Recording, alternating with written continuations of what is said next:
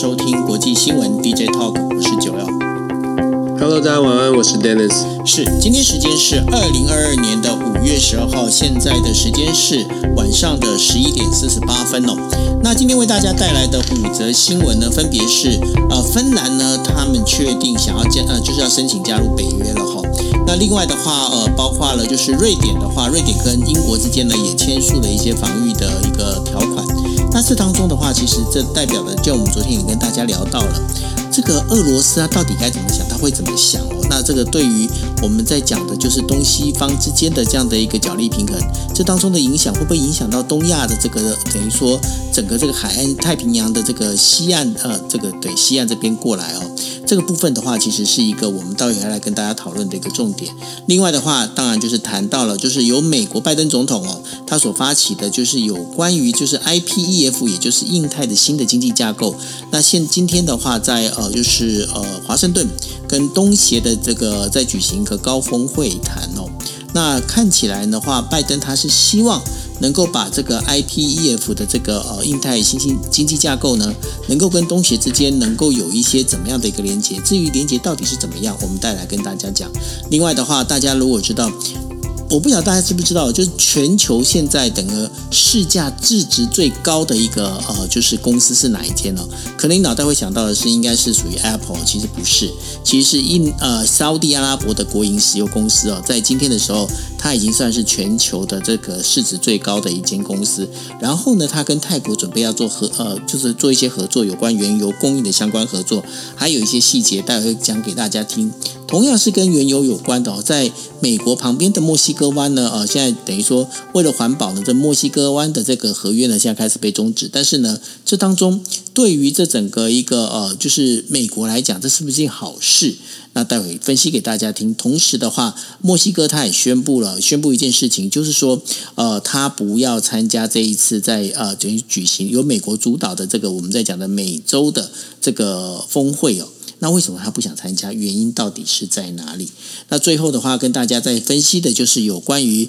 呃，永远不会得那个新冠疫情的北韩呢，这个在已经宣布了紧急事态了哈。那也就表示说，他们已经承认，就是说那个 COVID-19 已经进到了北韩。那这除了北韩之外，中国现在目前的疫情也是相当的严峻，不管是包括了就是北京还是在呃上海哦，整个一个状况呢，似乎并没有一个完整的一个改善。尤其是在北京的话，有很多的这个我们在讲小区大楼呢，开始就是有被隔出铁板出来来了，那这样的一个做法里头啊，呃，对于整个全球的一个经济，尤其是货运这整个事情呢，会有什么样的影响？到时候来分析给大家听。好，那我们要进入我们的第一则新闻。第一则新闻要跟大家讲的就是芬兰总统呢，绍利尼尼斯托，还有就是呃，总理马林呢，在十二号的时候发表一个联合声明，表示芬兰必须及时申请加入北约。那俄罗斯入侵乌克兰。来这这一段时间呢，使得呢，使得这个哦，就是多年来一直保持呃军事中立的一个芬兰呐，他们也发现就是说，哎，这个当中的话，必须要做一些改变哦。大家如果知道的话，其实呃，芬兰的话，在一九三九年的时候呢，德呃德就是纳粹德国入侵芬兰之后，芬兰就开始采取了一个所谓的一个中立的一个措施哦。那当然，这个当中的话，这个。将这个七十三年来哦，这个重新的一个改变哦，对俄罗斯来讲，俄罗斯的反弹将是不可避免的。那也这也可能会造成东西方哦，这个最新的一个抗呃，就是有对抗的一个新组合，尤其是战后的安全体系呢，现在面临到一个折转点。那这当中的话，也会影响到有关未来的美中之间的一个冲突哦。那这当中的话，大家就在想说，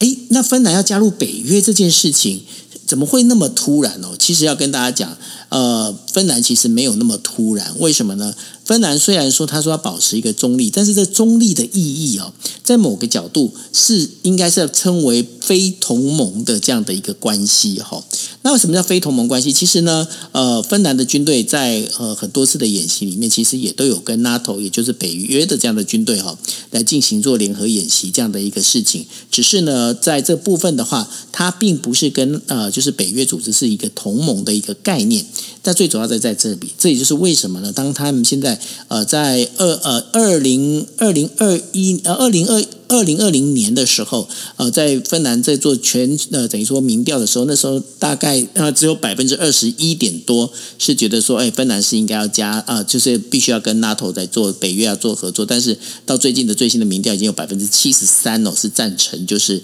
芬兰呢加入北约组织。Dennis，这个当中这个状况真的。俄罗斯应该会很不开心吧？俄罗斯开会 不会开心？俄罗斯一定不开心。俄罗斯面对西方国家，现在全部都好像更加的团结起来在，在跟他竞争，或者是啊。对抗他了，俄罗斯一定不会开心的。但是俄罗斯开不开心，好像这这不是应该不会是这个芬兰或者是其他西方民主国家。芬兰说，Who cares？重点，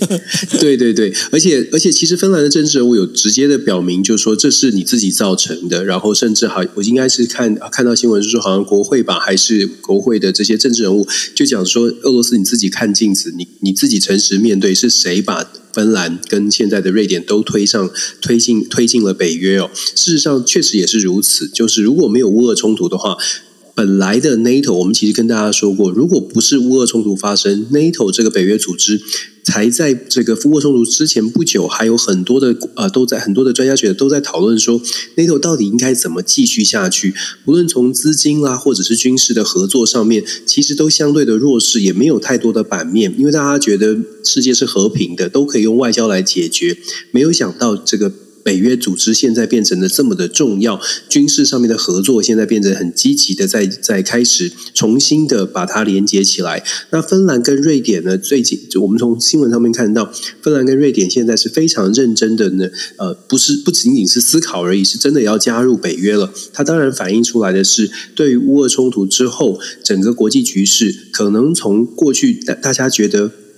一切都可以好好好谈，一切都可以用外交手段。现在开始已经变成更务实的，觉得如果如果真的要谈，将来就算要谈，也得手上也得拳头有力，也得手上有呃完整的这个保护哦。那其实九，你刚刚有讲到说芬兰跟北约组织之前的关系，其实之前虽然没有芬兰没有加入北约，但是我们知道芬兰的地理位置，它就是跟俄罗斯有很长长达一千三百公里的边界，所以芬兰。不是本身没有军事的实力，也不是呃本身没有做出军事的准备，只是过去没有加入北约。加入北约这个框架里面，就是如果有任何国家受到打击，他都会加入。那现在芬兰，那过去这几年，芬兰其实在军事的合作演习上面是有跟北约一起来做一些共同的操操演哦。所以其实芬兰的军事实力并不弱，瑞典其实也是。我们其实都在。大概很多朋友都有听说过，像是全民皆兵啦、兵役制度这些都有的，所以这两个国家现在正式加入了，正式要是申请加入北约的话，它对于北约来说，我必须说，相对于北约，像是其他的之前加入，像北马其顿啦、塞呃这个斯洛伐尼亚啦这些相对比较小的国家，在北约里面的小的国家哦，芬兰跟瑞典的加入。以军事程度来说，我会觉得反而是更加的有实力，更加的就是如虎添翼哦。我们纯粹以军事实力的增强来看，芬兰跟瑞典加入北约之后，对于俄罗斯，如果俄罗斯一开始的想法是要把大家分裂，我们说了，现在更加的团结起来，对俄罗斯的压力是更大的。不过现在还是整个乌俄战争呢，就如同我们所分析的，大家大家比气场，这个合作目前还是基呃还是呃仅仅是是说。就就算加入了 NATO，也是 NATO 的国家受到打击了，才会做采取军事行动。对于俄罗斯跟乌乌克兰目前正正在发展当当中的战事哦，目前看起来还没有说要主动的 NATO 国家想说要去主动的介入，所以这两件事情感觉是受到了影响，但是不是会不会造成这个不会直接的给乌俄冲突带来什么样的直接的呃直接的影响，包括直接的直接的冲击。是，那这当中的话，我们刚刚有提到，就是瑞典的话，瑞典它现在是呃可提出来的一个想法，就是安德森总理呢将会在十六号的时候会公布，就是他们准备加入北约的这样的一个政策。不过，Dennis，我想问一个问题哦，因为呃，像芬兰的话，它其实它虽然不是北大西洋的北大西洋公约组织的成员，可是它是欧盟的成员，对不对？对对，那这个欧盟的成员里头，跟就是北约的这样成员里头，他们当中的最大的一个重叠性跟不同的话是在哪里呢？差别在一个是完全军事的组织，像北呃北约北大西洋公约组织，它是一个军事国防的组织，它不呃它是就是讨论的就是安全问题。那当然，过去从二战之后，从冷战之后，都在讨论的是所谓的俄呃俄罗斯，以前是防止苏联，现在是俄罗斯。但是就像我们刚刚说的，为什么北大西洋公约组织很长一段时间变得非常的沉寂，是因为冷战结束了，大家觉得这个冷战结束之后，没有这么大的必要要准要。整军经武，过去在冷战时间呢，大家是非常积积极的，因为冷战时间还有核弹威胁啊，中这个两强的竞争哦，大家会觉得俄罗呃苏联随时有可能采取军事行动，北约当时的存在必要就很高。可是过去从九零年代到现在三十多年间，如果真的如果不是因为乌俄的冲突，老实说，北约组织就没有很多国国家都在想说，那我还要参与国北约做什么？我还要投资，或者是我还要。跟北约组织的这些国家一起来讨论国防问题，到底在讨论什么？如果没有急迫的、比急迫的紧张性的话，那北约组织呢是。美国在其中，美国有加入其中，总共北约组织有三十个国家。如果芬兰跟瑞典加入的话，就是三十二国。可是欧盟呢是二十七个国家，欧盟就比较像是经济整合体了。那我们都知道，像欧盟有欧元，欧盟国家它的这个目标目标啊，事实上它不就不是不是完全针对这个国家安全的议题，反而是就像我们说，为什么加入欧盟这么的困难？加入北约其实比较快。我们就很简单说，北约就只有你只有讨论国防，你打算要军事上什么合作？可是欧盟就是一个完全的经济的大幅的大规模的整合。加入欧盟之后呢，你的市场要整合，你的劳动力、你的劳动的法规，还有所谓的劳工的移动、人口的移动，都要做一个完整的配套。加入欧盟之后，你的人员就是今天乌克兰可以，如果加入乌克兰加入了欧盟，事实上乌克兰人就可以到波兰工作、呃，投资各方面的这个法规都要完全的做做一个配套的这个一个呃整合吧，一个整并，所以。欧盟跟北约最大的差别就是，欧盟是一个全全复合型的经济，但是不是在国防安全上上面的重视，重点不在和国防安全的合作。可是北约是一个军事组织，我们可以这样很简单的区分，两者的差距其实蛮大的。当时在设计这个欧盟的时候，因为欧盟当然是在北约之后嘛，吼。那当时在设计这、这个状况底底下的话，有一个先决条件，就是因为冷战结束。那这冷战结束之后，那我想要问的另外一个问题就是说，那如果是这样的话，未来北约跟欧盟之间，因为老实讲，你现在如果只有就是你现在光谈光谈经济本身的话，你没有谈所谓的国那个安全、国家安全，或者是你这区域安全这件事情，好像也也没有办法把这个经济能够谈好。就我们现在在看，包括。俄乌之间的冲突之间，我们大家就知道，这你这个打的这已经是一个综合战，这不是以光光就是拿这个枪炮弹药直接打而已，而且包括了经济制裁啦，包括了就是这一些呃农产品啊相对应的这些事情。未来这个欧盟跟北约之间，你认为它会可能发生什么样的变化吗？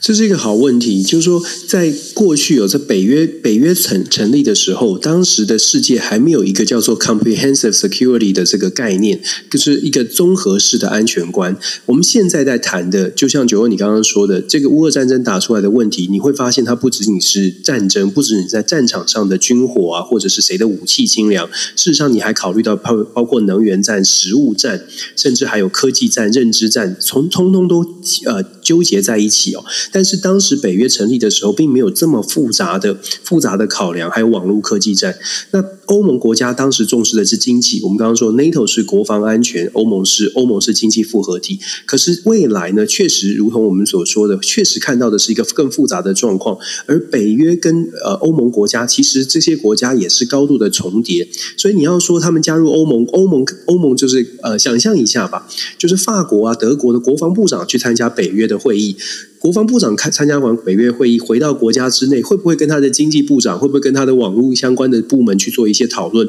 也会。可是过去把比较把它分开来想，就是硬竞争跟硬实力跟软实力把它分开。现在会慢慢的，我我个人也觉得，慢慢的会越来越整并，变成一个真的全呃整体性的，就像我们说的。这个 comprehensive 呃 security issue，就是呃比较复合式的这个呃安全议题，会综合性的来考量。那欧盟跟北约它的整个的决策的方向就会比较接近。可是我们之前以很多人都在问说，那乌克兰可不可以加入北约？乌克兰可不可以加入欧盟？加入北约的难度很高，加入欧盟的难度高低一点点。可是加入欧盟的难度不是在于这个，因为国防议题加入了北约，就要大家共同来保护乌克兰。乌克兰加入欧盟的难度是在于，我们刚我们其实说过，法规的整并、法规的审查，很多的国家申请加入北约都要真的是十年以上的时间，才能够让北约的其他的所有国家都能够放心的说，哎，你是属于我们同一个层次的。有的时候啊，经济发展的程度差距太大，譬如说像人权的议题，也是在欧盟里面审查的一个过程哦。劳动人权，你的最基本薪资是多少？我的基本薪资是多少？你的基本薪资跟如果整个欧盟国家，大家二十七个国家差距太大的时候，要让你加入，就我们其他的国家就全部都要去想思考，是说，那会不会这个国家的大量的廉价劳工压挤压到我本国的劳工？其实英国脱欧就是因为欧盟的这二十几个国家，其实每一个国家的发展程度不同，所以欧盟国家短期之内不会让。这个呃，乌克兰加入原因不是因为好像跟战争有关，主要的原因其实还是回归到整个经济上、经济上面的这个整合，跟乌克兰的整合，它需要从长计议。这也是为什么法国或者德国或者是比较先进的国家会很婉转的说。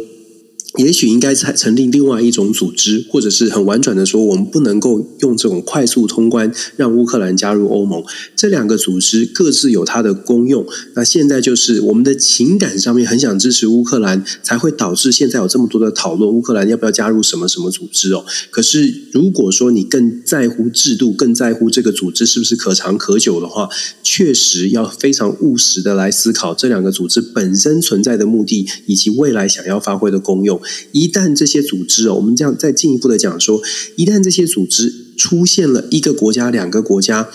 呃，可能经过可能是比较情绪性的让他加入，比较想要帮助他，所以让他加入之后，这个。未来会发展会出现的这些状况哦，呃，可能会变成大家都整个组织都会被他被这个一个一两个国家的状况给带进去。我们不是说带拖下水，而是带进去之后，各国的问题会更多。所以这个时候啊，呃，真的是需要更冷静的。欧盟国家也在很冷静的在在在做这个讨论，有一定一定有辩论，一定有正反不同的想法。可是他们需要非常呃小心的来讨论哦，这个这些事情都是兹事体大的。对，其实呢，呃，这个事情不是只发生在欧盟哦，那在发生在亚洲这一边的话，印太地区其实也是一样的道理哦。那由美国呃主导的这个印太经济框架呢，就是 IPEF 呢，它现在呢其实是希望能够跟呃包括就是东呃东南亚国协哦，就是东协呢，能够做一个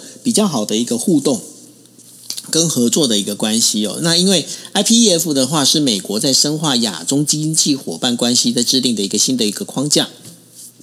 他想取代的呢是就是过去的我们在谈的就是 CPTPP 这件事情哦。那在这当中的话，其实最大的问题在哪里？就是说今天的话，如果 IPEF 日本跟澳大澳洲的话，它本身要参加的话，那欧盟它要不要？不不是欧盟，就是东协的话。它本身如果也愿意加入这个就是所谓的印太经济框架的话，那它才可能跟就是中国所倡导的这 RCEP 之间有一些竞争哦。大家可以发现一件事情，其实呢，这个就是在过去过去我们在讲说，哎，经济跟呃军事是可以拆开来的。那现在目前的话，为什么要做这件事情？美国他当然也清楚，印太印太所谓的整个印太自由开放地区这样的一个概念里头，最重要的话还是在这个整个一个经济上的一个结盟。那未来。来的话，也许在军事上才能够有相互的之间的关系。但是你觉得现在目前为什么那个拜登他那么积极，还要跟东协这边再把这事情谈妥呢？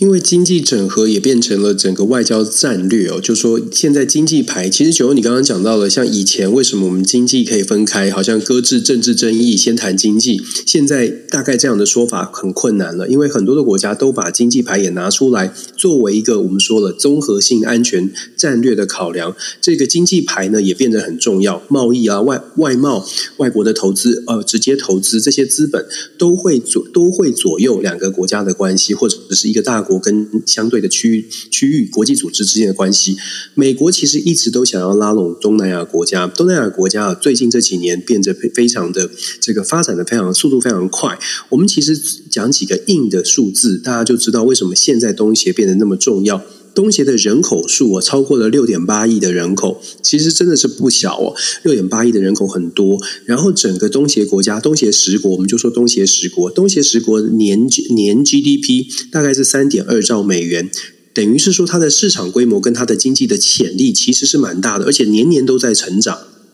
这个是不难不难想象的，因为东协的像是新加坡、马来西亚、印尼、菲律宾、马呃这些国家都真的都在成长，而且东协还有南中国海，还有石油的资源都有的。在这种情况之下呢，东协国家就变得更加值得大家关注。那值得关注，那你就可以想象，整个世界呢，如果是中美之间有竞争，那中国跟中东协之间的距离是很近的，所以中国其实很早就开始在布局，至少好几年前就开始在布局跟东协的关系要。要拉得比较近一些，所以东协跟中国有两件事情呢，让美国要现在要去追上、追补、修补跟中协的关系，有两个挑战。第一个是一带一路的部分，一带一路给东协的是来自中国的资金，给了东协很多的基础建设。不管它是呃从什么角度看，不管它是不是造成了很多的东协国家呢，这个可能陷入了中国的所谓的贷款的陷阱啊，经济的陷阱哦。可是，一带一路确实提供了这个资金，让东协的很多基础建设跟中国有紧密的连接。这是硬体的部分，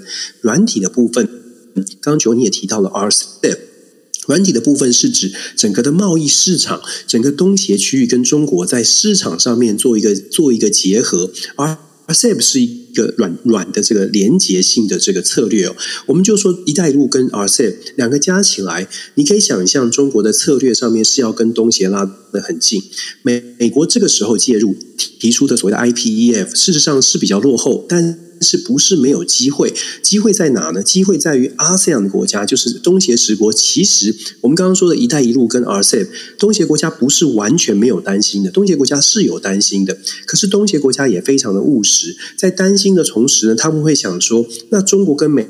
美国在现现在这时候，你们都想跟我做朋友，谁能够拿得出手的东西，让我可以得到的更多？对中国有担心，所以阿阿斯这些东协国家才会很积极的说：如果美国你能够拿出东西来，我很愿意尝试，我很愿意去跟美国的关系交好。这个印尼的外长啊，马来西亚，其实这些国家的政府都有表达这种态度，就是跟中国是因为我们地理位置，跟是因为过去的这几个计划，确实这个我们从国家利益的角度，我们跟他走得近。但是如果你这边美国这边，我们在看你的表现哦。这样听起来好像觉得东协是不是在拿翘？呃，前几年之前，就是阿 s e 在刚刚刚开始，一九六零年代。成立的东南亚国协的时候，大概没有人能够想到，当当时可能没有想到说东协可以有有这么样有这么样的一天，说哎，可以跟可以扮演一个制衡的角色。可是现在真的可以，因为美国的印太战略，他非常的担心东协跟中国走得太近。我们刚刚说的那些硬体的数据有六点八亿的人口，三点二兆的这个美元的市场市场规模，想象一下，如果他不是站在中美的中间，而是往中国位移的话，对美国来说，他就会。变成更难竞争，不是说不能竞争，而是更难竞争。所以，美国现在的策略是希望把整个 ASEAN 的国家呢，至少大部分的国家可以稍微的用用用经济上面的策略，用整个提出呃安全战略的保安全上面的保护或者合作的协议，把东协国家稍微的拉拉往美国一些哦。不全然是为了经济，还有所谓的安全的议题，尤其是中美的竞争。现在拜登，我们刚刚讲了这么多，我们刚刚说了，“一带一路”跟 RCEP 都是已经成、已经成型的东西。东协没有完全的一定要跟中国走在一起，可是呢，东协也确实是代价而沽的。带带什么呢？就待于美国拜登政拜登政府，或者是未来的美国政府，你到底打算拿出多少让我觉得很爽的东西哦？所以现在拜登呢，最大的挑战就在于说，怎么样能够让东协觉得，我美国现在提出手的东西是你可以接受的，是我我可以拿得出来，扎扎实实我拿出来。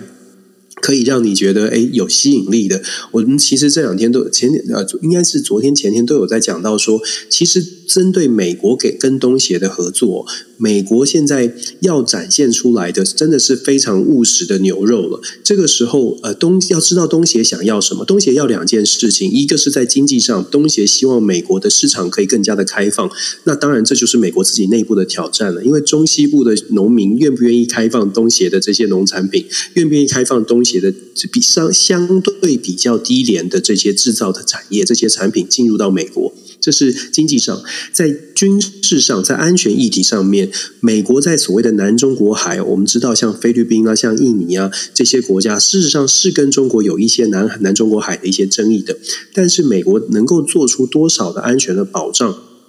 做安全保障代表美国要要出军费的，代表美国要投入资源的这个部分，美国能够给出多少的承诺，这个也是值得观察。而且这不只是单方面美国给承诺，我们知道马可斯小马可斯才刚刚上台，我们昨天也在分析说，小马可斯上台之后，他在经济利益的考量上，他会选择在中美之间非常机灵的在随机应变，甚至。短期之内可能会非常倾向中国，因为他在选举过程当中就已经表达这样的态度了。所以，美国要做的事情真的是非常的多。那我们不是说，我还是要强调，不是说美国做不到，而是美国到底能不能够克服它。他国内的各种的纷争，真的拿出美国真的应该展现的实力哦，这个是拜登的很大的挑战。不过现在难度很高很高，我不是这么的乐观的原因，是因为美国现在其实你如果看美国现在内部问题真的很多。我今天早上道琼到现在，现在早上十一点，这中午美国时间的美中的十一点，道琼到目前为止又下跌了三百多点。它反映出来的是什么？它反映出来的是整个美国对于美国目前的经济是没。相当的没有信心的，而且这个数字从我们昨天才才在说，一个月之内已经跌了四千多点，现在还在往下，这个对美国来说。不仅仅是政治人物会紧张，拜登政府我相信一定非常紧张。我们今天等一下分享的这些消息，也看不出来拜登政府真的找到了策略，可以让这个经济的这个失望程度反转，这是最让人担心的部分。我们可以再继续看下去。对哦，那那个东协呢，它为什么会那么重要？另外还有一个原因哦，就是呃，东协的人口红利呢正在逐渐的扩大。那大家都知道，过去的话啊，从日本开始先走向的所谓的呃少子高龄化，接着是台湾，然后现在在中国。那在但是呢，在东协几个国家里面，比方说二零一九年的时候，柬埔寨、寮国跟东帝汶呢，它平均六十五岁以上的人口占总人口数的话，它不到百分之五。那另外的话，像马来西亚、菲律宾、印尼跟缅甸哦，六十五岁以上的人口呢，它占不到百分之七。那越南呢，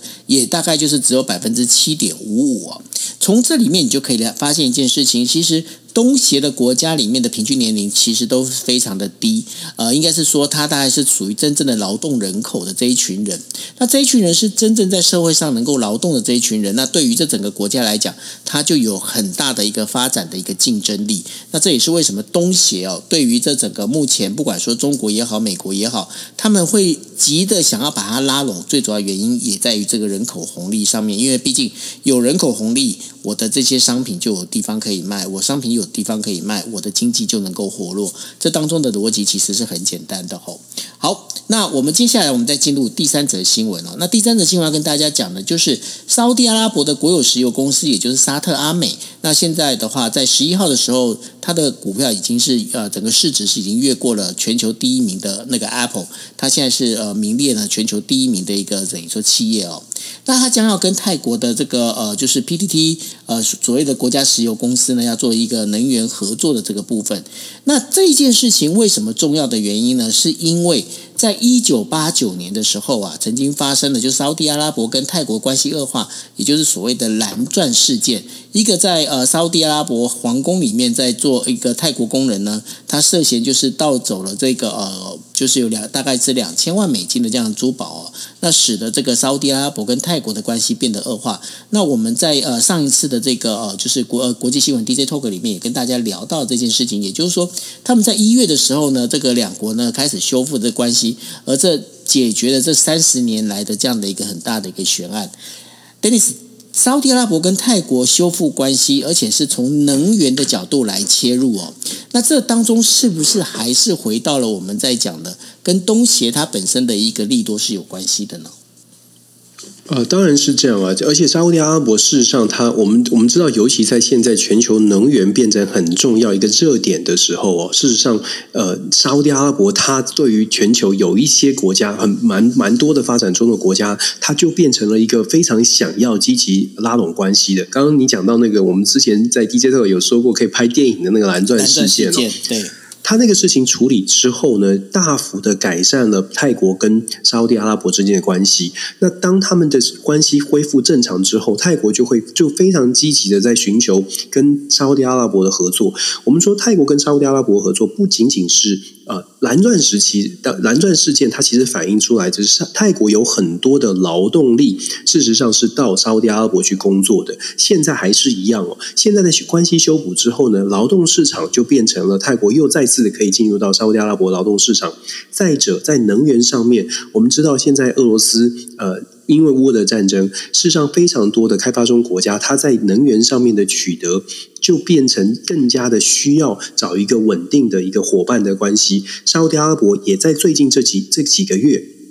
一直很积极的在拓展他自己的对外关系哦。那泰国跟沙乌地阿拉伯的关系，就是就像我们说的，因为这些因素，整个劳动力，然后泰国跟沙乌地阿拉伯的合作，可以在能源上面也也进进入更稳定的状态。所以基本上呢，恢复了正常关系之后，我们看到泰国跟沙乌沙乌地阿拉伯走得越来越近，这非常的合理。那我觉得泰国做这样子的决定，它会带给这个呃不是。不是世界哦，它会带给东南亚国家一个蛮大的一个指标的效应。就东南亚的其他的国家，像是印尼，像是这个马来西亚，其他的东南亚国家都会。都非常有可能哦，起而效尤。因为其实对于沙乌地阿拉伯来说，它虽然出产能源，能源是它的主要的经济来源，可是沙乌地阿拉伯要进口的东西是什么呢？沙乌地阿拉伯进口的东西主要是食品哦，跟工业用品。食品就是东南亚国家一个很大的强势的地方。你我们要考虑沙乌地阿拉伯的这个地理环境哦，它在粮食上面真的可能没有办法种植的这么多的东西，所以食品是除了工业用品之外，沙乌地阿拉伯进口值最最大的最大的商品。这个就是我们说泰国跟阿拉沙特阿拉伯，它现在拉近了关系关系之后，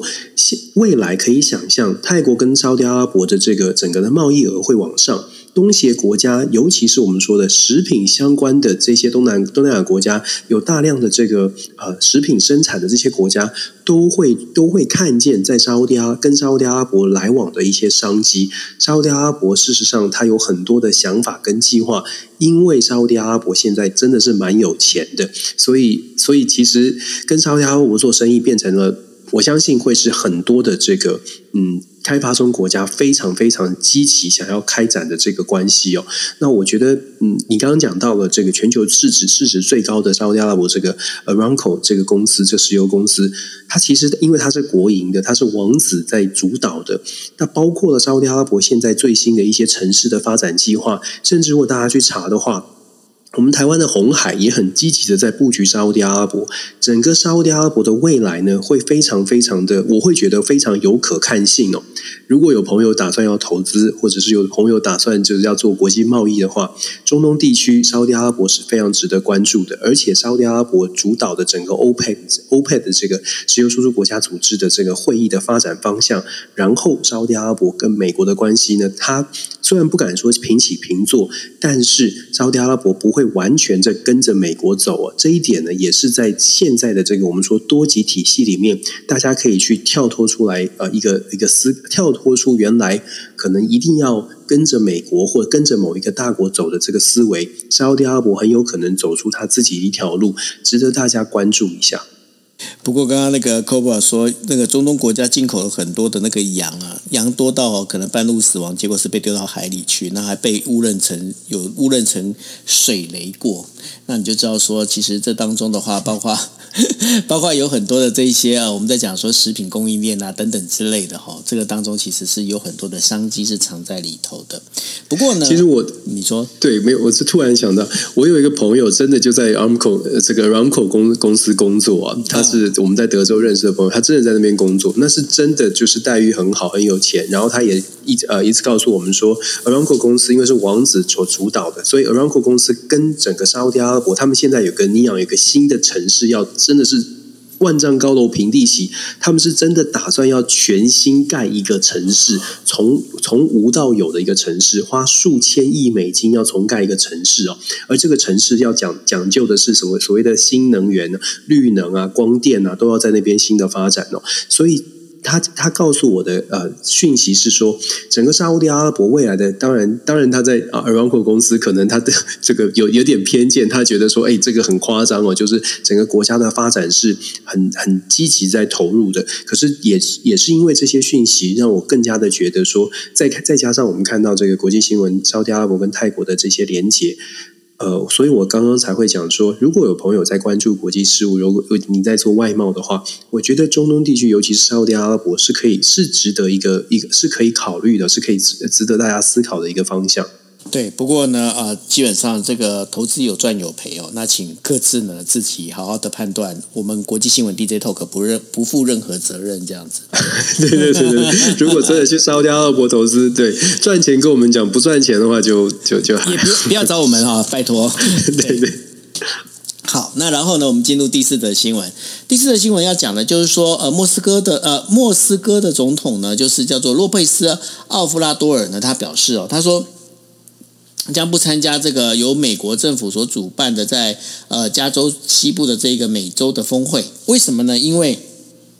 美国的助理国务卿啊，叫做尼科尔呢，他就讲了，他说，由于缺乏这个民主的关系啊，所以美国不打算邀请古巴、尼加拉瓜跟委内委内瑞拉来参加美洲峰会。那对这件事情的话，墨呃墨西哥的这个呃就是这个总统呢表示，这这件事情非常不满哦。那另外还有一件事情就是。拜登呢，在终止墨西哥湾这个采油合约，那这个部分的话，诶，好像是真的谈到环保，可是对于这整个拜登政府来讲，是不是也是一个危机呢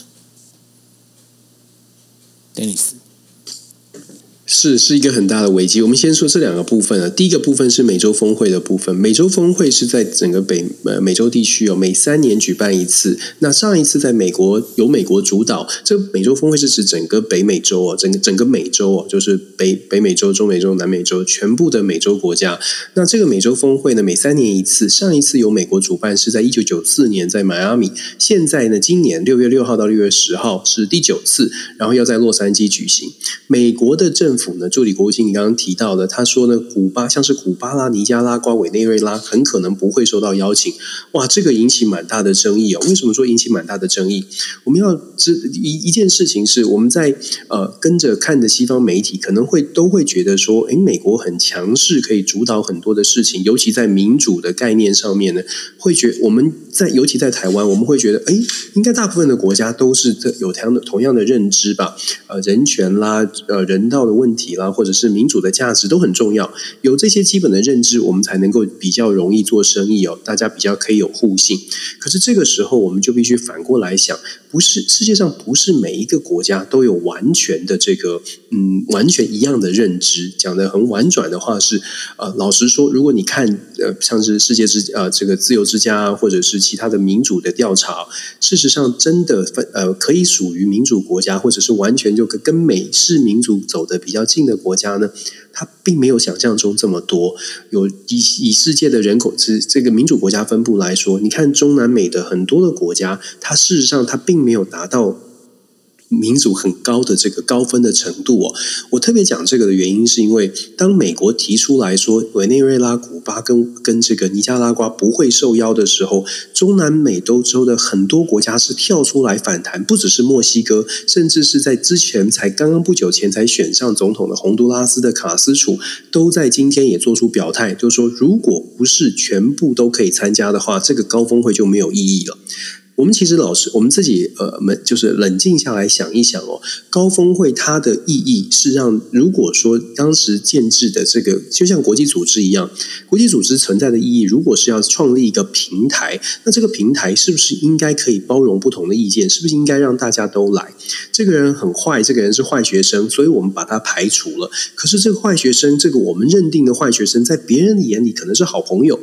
在这样的状况之下呢，任何的国际组织只要有出现这种排外，然后又不是百分之百分之九十九点九的其他的盟国都觉得应该要把它排除在外的时候，就会出现这种反弹。那美国在美洲地区哦，特别这个这个反弹是特别的明显。原因是因为其实很多的中南美洲国家对于美国真的没有这么的喜欢哦，尤其是美国的像像是移民政策啦，或者是种种的这个对外的经济的经济的措施措施，让中南美的部分的国家其实长期对美国就有蛮大的。蛮大的这个质疑哦，就不是不是特别的好有好感，所以就像我们刚刚说的，美国反对的像是古巴、尼加拉瓜、委内瑞拉，他点名的这三个国家，事实上这三个国家也很讨厌美国啊，也很不喜欢美国。只不过现在美国透过这种举办高峰美洲高峰会的方法，直接的说，哎，这些国家可能不会受邀，这个当然就会造成了像是古巴、委内瑞拉跟跟尼加拉瓜的朋友，他们也有朋友的，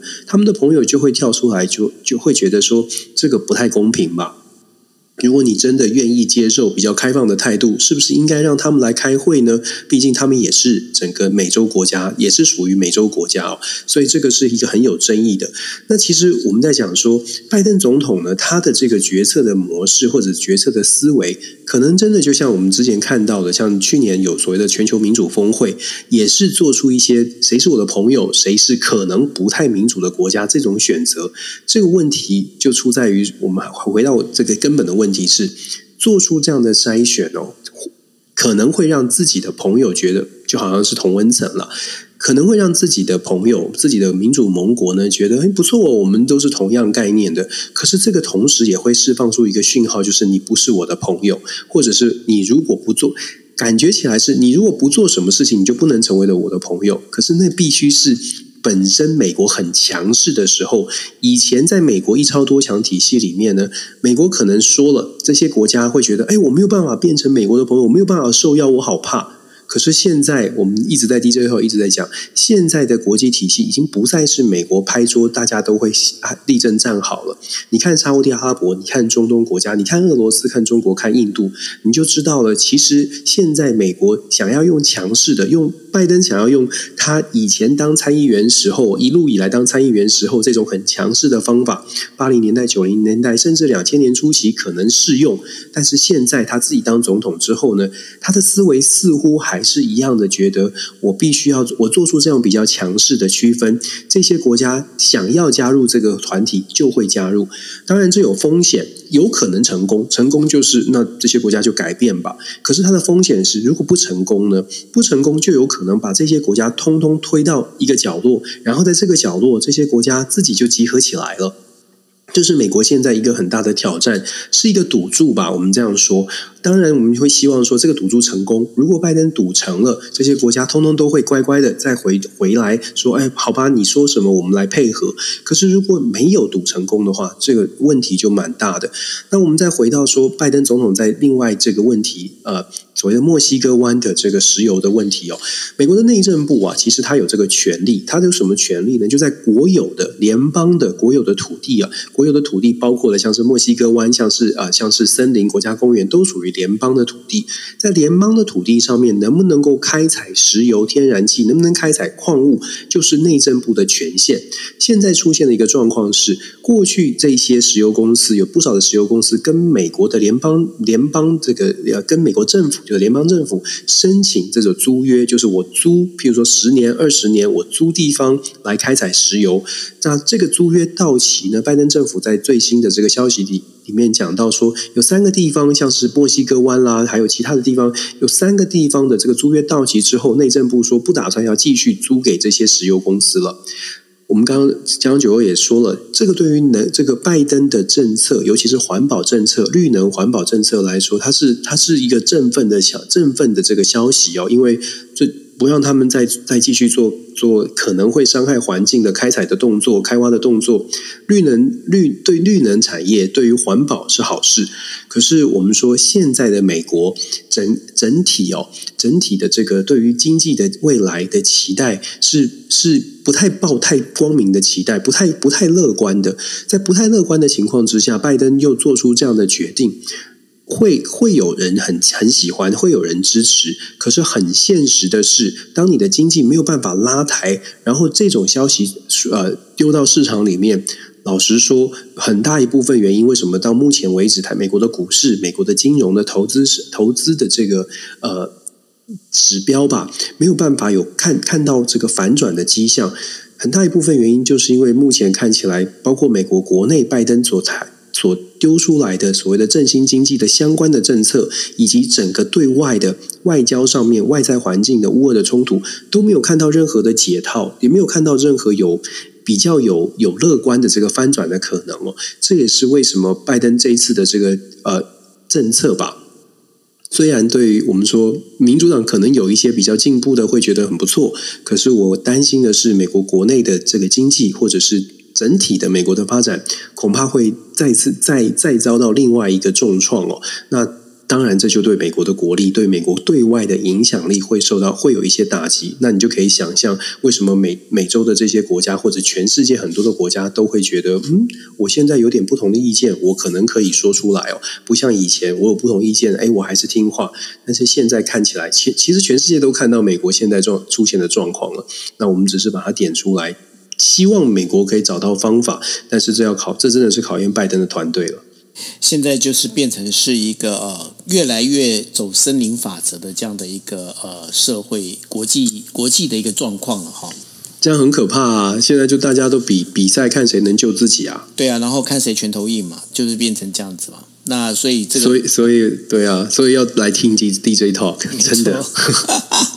OK，好，那我们呢再进入第五则新闻了。第五则新闻要跟大家讲的，就是说大家现在可以去上网去搜哦。金小胖终于戴上口罩了。OK，他虽然说晚了两年戴，他还是把口罩戴上了。为什么呢？因为北韩呢，他已经确定了哈，他承认说已经发现了所所谓的这个 COVID-19 的一个病例。那所以呢，他们现在开始进行防疫。但是问题是呢，呃，这个北韩他所打的这一些疫苗啊，跟呃中国来的疫苗其实差不了多少哈。那中国它现在整个一个呃，我们在讲的就是疫情状况，其实状况也并不是很好。那并不是很好的原因呢，就是包括了这个上海、北京。啊、然后还有呢，包括重庆啊、哦、这些相关的地方呢，其实都纷纷传传出了，就是有呃大有有非常多的人呢，呃，就是这个感染哦，感染那个确诊。那感染确诊之后呢，其实这当中最担心的事情就是有关于医疗崩坏这样的一个事情。不过呢，在整个我们在讲说全球经济里面，更令人头痛的是呢，有很多的这一些我们在讲的有很多的货柜轮哦，那这个本身在停在停泊在这个呃，就是上。海港外头啊，没办法进场，没有办法进港，没办法进港的原因呢，是因为呃，这所有的工人呢，他本身也都被防疫了哈。那被防疫了之后呢，那这当然就没有人在工作，那这也造成了现在整个航运的这个状况大乱了，班表大乱。那在最这整个一个状况里头，再加上了整个全球在走所谓的通货膨胀这样的一个事情，Dennis，接下来日子不会变得好过诶。嗯，就是大家要非常小心哦，就是呃，要要要很谨慎的过日子，因为全球的状况不是很理想。那当然，我知道台湾现在比较可能更关心的是防疫了。那现在也是很很很令人惊讶的是，说北韩也真真的是承认他们有这个疫情。我我觉得这可以从正向。你觉得你觉得你会惊讶吗？我觉得惊，我觉得惊讶是说，我我其实觉得之前大概北韩也也有疫情，但是他没有特别的，就是因为去年其实北韩也曾经发生过一次，像这像前两天突然紧急宣布，然后叫大家回家，所以其实当时就已经在猜说北韩是因为当时也有疑似的疫情发生，那这一次呢，看起来是更加的严重，因为 Omicron 它传染力本来就强，所以看起来这一次是更加的严重。那我们说北韩为什么？呃，这个会我会比较惊讶，或者是会直接公开来，会我会觉得这个是可以直继续观察的，是因为北韩自己本身的医疗体系恐恐怕没有那么的没有这么的有力哦，所以北韩它现在凸显出来的，或者是北韩这样子做出这样的宣呃这样的一个消息出来，其实它会变成嗯，这个这个这个会变成一个对北韩来说，它应该是一个蛮大的压力。那在这样的情况之下呢，我们后续要观察的是，这个疫情在北韩到底会不会爆发？那如果北韩在预真的预兆疫情爆发的话，它会需要帮助的。他需要帮助谁给帮助？那谁谁愿意伸出援手，就会变成嗯，这个时候的北韩可能会可能会呃，比可能蛮就是说。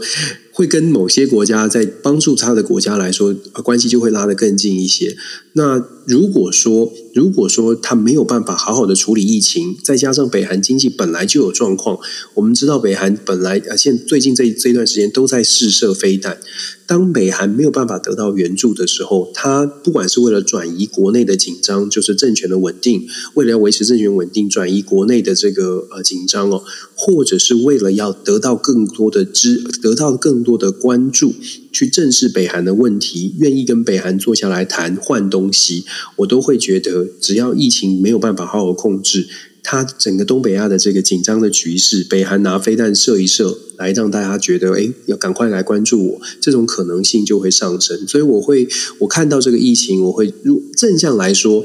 美国或者南韩在这个时候，在北韩需要帮助的时候，你要怎么样来面对？你要怎么样来跟他谈判？这个也许你可以改善跟他的关系，也许可以把他北韩安抚住。可是反向来说，如果大家还是还是觉得，哎，这个不需要特别去关注他，也许北韩就会做出比较比较让人家呃这个呃担心的举动。这个是我我觉得北韩这个疫情可能会造成的这个影响哦。那至于说我们谈说整个全球的局势哦。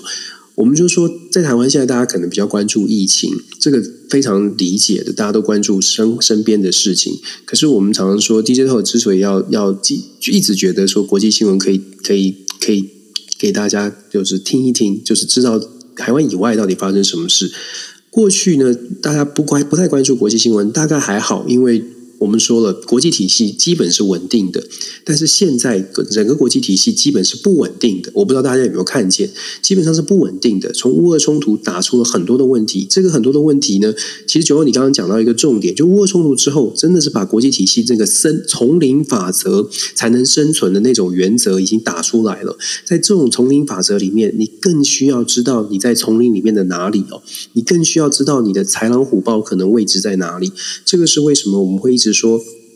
这这个时间的台湾在关注我们自己的疫情的同时，要赶要思考一下国际的变局，国际变化蛮多的。你看那个美国国务院的文章的这个对台湾的文字的改变，你看中国，我们今天没有特别提，但是中国现在对出外的学生也做了这个非必要的人非必要的中国公民是不能出境的，像这些都是非常。值得关注的，也稍微会有一点点这个好像红旗警告的感觉哦，因为真的是进入到了丛林丛林法则的时代了。这个时候，台湾要特别特别的注意跟小心。对，因为像包括了，就是过去我我经常会像我也在日本的电视节目，我也会跟他们讲，我说你们就是叫做那个黑瓦波 K，黑瓦波 K 波 K 的意思就是说你就是一个呃，就是只会谈和平的一个笨蛋哦。那我会跟他们讲这些事情，最主要原因呢，就是因为他们过去都认为啊，认为就是说日本只要在联合国的一个体制之下，日本它就可能是安全的，所以日本没有必要去增加所谓的这个呃。国防预算了，但从现在的这个俄乌战争之后啊，其实呃，连日本人他们都已经清楚的发现了，就是说，如果国防预算没有办法增加的话，对于日本来讲，其实是非常的危险。这已经说服了日本的国民。连日本国民都已经被说服的话，你就可以知道说，现在未来的话，这个比看谁拳头大这件事情会变得越来越明显，而且呢，越来越多的国家他都不呃不会去吝啬的去秀出他的肌肉，告诉你说，其实我这边很强，你最好不要随便来碰我，对不对？